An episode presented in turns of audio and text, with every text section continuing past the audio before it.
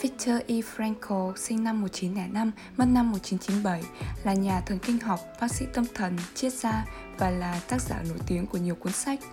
Ông là một trong những người may mắn sống sót trong cuộc đại diệt chủng của Đức Quốc xã gây ra cho người Do Thái và những đồng minh của họ. Một trong những thành tựu lớn nhất của ông là thành lập ra trường phái tâm lý liệu pháp thứ ba của thành viên sau phân tâm học của Freud và tâm lý học cá nhân của Adler. Liệu pháp ý nghĩa dựa trên sự phân tích hiện sinh, chú trọng vào ý muốn về ý nghĩa cuộc đời, đối lập với học thuyết về ý muốn, quyền lực của Adler và ý muốn khoái lạc của Freud. Thay vì chú trọng tới ý muốn quyền lực hay khoái lạc, liệu pháp ý nghĩa được xây dựng dựa trên niềm tin rằng điều chính yếu nhất trong cuộc sống của chúng ta là nỗ lực đi tìm ý nghĩa sống. Đó là động lực và thôi thúc mạnh mẽ nhất trong sự tồn tại của con người. Man's Search for Meaning là một trong những cuốn sách nổi tiếng nhất của Viktor E. Frankl thuộc danh sách 10 cuốn sách ảnh hưởng nhất nước Mỹ. Vào thời điểm tác giả qua đời vào năm 1997, cuốn sách đã bán được hơn 10 triệu bản và đã được dịch sang 24 ngôn ngữ. Cuốn sách này được chia ra làm hai phần chính. Ở phần 1, tác giả kể về những trải nghiệm của mình trong những trại tập trung người Do Thái của Đức Quốc xã.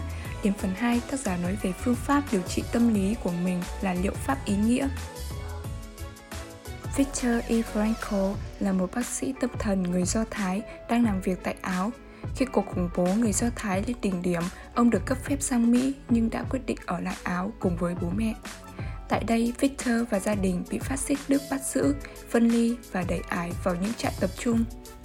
Phần 1 của Đi tìm đã sống là những trải nghiệm không chỉ của riêng Victor E. Frankl mà của toàn bộ tù nhân trong trại tập trung của Đức Quốc xã. Cuộc sống nơi đây giống như địa ngục trần gian bởi nó vô cùng khắc nghiệt. Những người bị áp giải đến đây được sắp xếp cho hai số phận khác nhau, hoặc là chết trong lò hơi ngạt, hoặc là sống ở trại tập trung. Những người may mắn sống sót được chọn vào trại tập trung sẽ chính thức trở thành những người tù khổ sai chính hiệu. Kể từ đây, cuộc sống của họ như sang một trang giấy mới, nhưng trang giấy ấy liệu rồi sẽ mang màu trắng của sự hy vọng hay là màu đen của sự u ám. Trong trại tập trung, những tù nhân bị tước bỏ hoàn toàn nhận dạng trước đó. Họ bị lột hết quần áo, cạo sạch lông tóc và gắn cho các số hiệu. Tại đây, mỗi người phải làm việc cật lực trên các công trường gay gắt nắng với một bộ quần áo sách tạ tơi trên người, một chiếc bụng trống rỗng nhiều ngày liền với cái roi da luôn trực sẵn để cho quất vào lưng. Đồng thời, những tù nhân này luôn trong tình trạng suy kiệt dinh dưỡng, cơ thể bẩn thỉu và phải đương đầu với bệnh tật luôn rình rập. Khi không may nhiễm bệnh, họ không được điều trị đàng hoàng mà bị những tên lính của Đức Quốc xã dẫn ngay đến nó hơi ngạt hay hố chôn tập thể. Cuộc sống tồi tệ là thế, ý chí của những tù nhân dù kiên cường đến mấy cũng gần như bị những khổ đau nơi đây khuất phục. Họ thường phải đứng trước hai lựa chọn, bỏ cuộc hoặc thích nghi và không ai trong các tù nhân là không có ít nhất một lần nghĩ đến việc đâm đầu vào hàng rào kẽm gai có điện để tự sát. Nhưng họ đã không làm thế bởi họ biết rằng cuộc sống đắng cay không hề đáng sợ đánh mất niềm tin vào tương lai của bản thân mới là điều tệ hại nhất khi còn niềm tin sẽ còn tất cả thật vậy các tù nhân ở trại tập trung có thể thích nghi tốt với hoàn cảnh sống vô cùng khắc nghiệt và họ nhận ra rằng tất cả những cuốn sách y khoa nói đều nói dối Sách bảo rằng con người không thể sống thiếu thứ này, thứ kia, nhưng điều ấy hoàn toàn không đúng với những tù nhân nơi đây. Mỗi ngày họ phải lao động khổ sai và không được ngủ trong nhiều ngày liền. Nếu được ngủ, họ phải nằm trên những miếng ván trong mùa đông lạnh bốt. Họ không được tắm gội, đánh răng từ ngày này qua tháng nọ.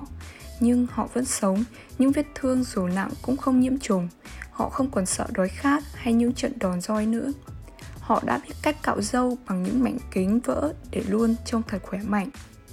Bởi những người yếu đuối không có giá trị lao động sẽ bị đưa đến lò hơi ngạt. Những tù nhân này buộc phải thích nghi vì họ có lý do để sống. Khi bị bắt vào trại tập trung, Victor E. Frankl có mang theo một tài liệu viết công trình nghiên cứu nhưng đã bị phát xít Đức tiêu hủy. Victor nhận ra rằng công trình này sẽ giúp ích rất nhiều cho ngành tâm thần học, vì thế ông phải sống để viết lại Song nghĩ đến vợ và đứa con chưa chào đời càng khiến ông có thêm lý do để sống. Victor E. Frankl ngộ ra rằng con người có thể giữ vững sự tự do tinh thần, sự độc lập tâm lý ngay trong những điều kiện tồi tệ nhất khi bị áp lực lên cả tinh thần lẫn thể chất. ai đó có thể lấy đi của một người tất cả trừ sự tự do tự do trong lựa chọn thái độ sống ở bất kỳ hoàn cảnh nào và tự do lựa chọn hướng đi cho chính mình mỗi khoảnh khắc qua đi, cuộc sống mang tới cho mỗi người cơ hội để ra quyết định. Quyết định rằng họ sẽ bị khuất phục và ngẩng cao đầu trước những nghịch cảnh.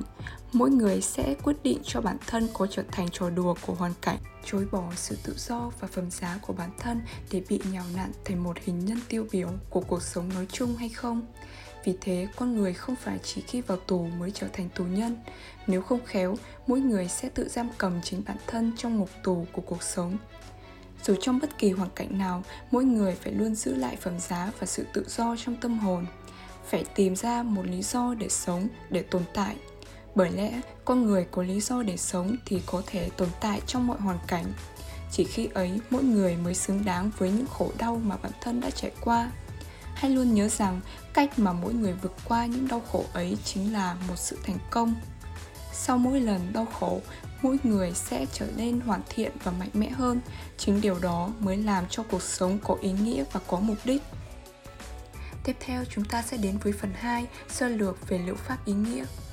Sau khi được giải thoát khỏi trại tập trung, tác giả là người duy nhất sống sót trong gia đình. Ba mẹ và vợ ông đều đã chết trong những trại tập trung khác. Ông phải một mình vượt qua nỗi đau này và cống hiến điều trị cho các bệnh nhân tâm thần ở Áo. Phương pháp điều trị của ông có tên là liệu pháp ý nghĩa. Phương pháp này tập trung vào ý nghĩa của cuộc sống, ý nghĩa sự tồn tại của con người. Trong phương pháp này, bệnh nhân phải đối mặt với thực trạng cuộc sống của bản thân mình và đi tìm ý nghĩa của nó.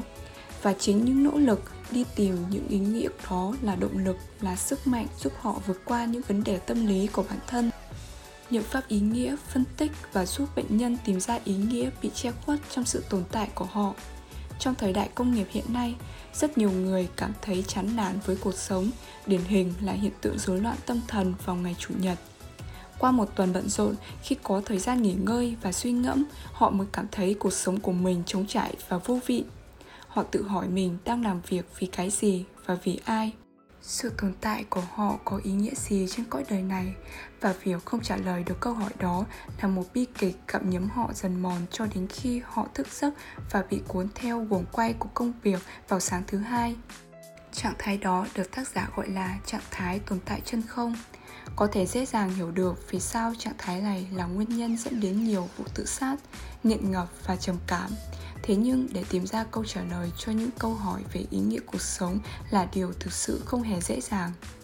Ý nghĩa cuộc sống của mỗi người là khác nhau và nó có thể thay đổi từng ngày.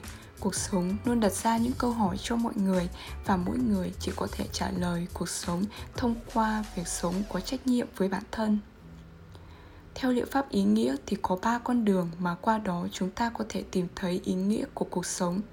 Điều đầu tiên là tạo ra một công việc hay thực hiện một điều gì đó.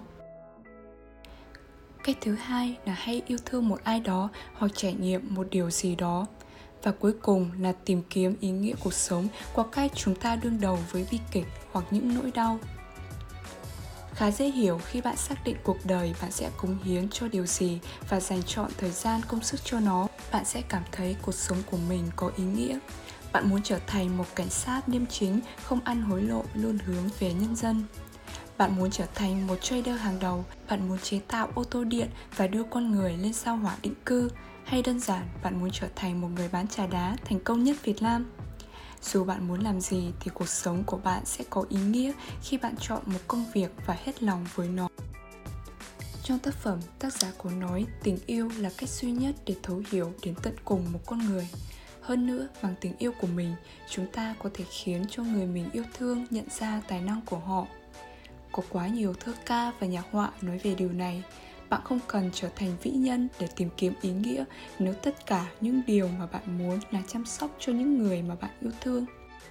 Người ta có thể vì người mình yêu mà làm tất cả mọi thứ, và khi không được ở bên nhau thì mọi thứ như sụp đổ và cuộc sống chẳng còn chút ý nghĩa gì.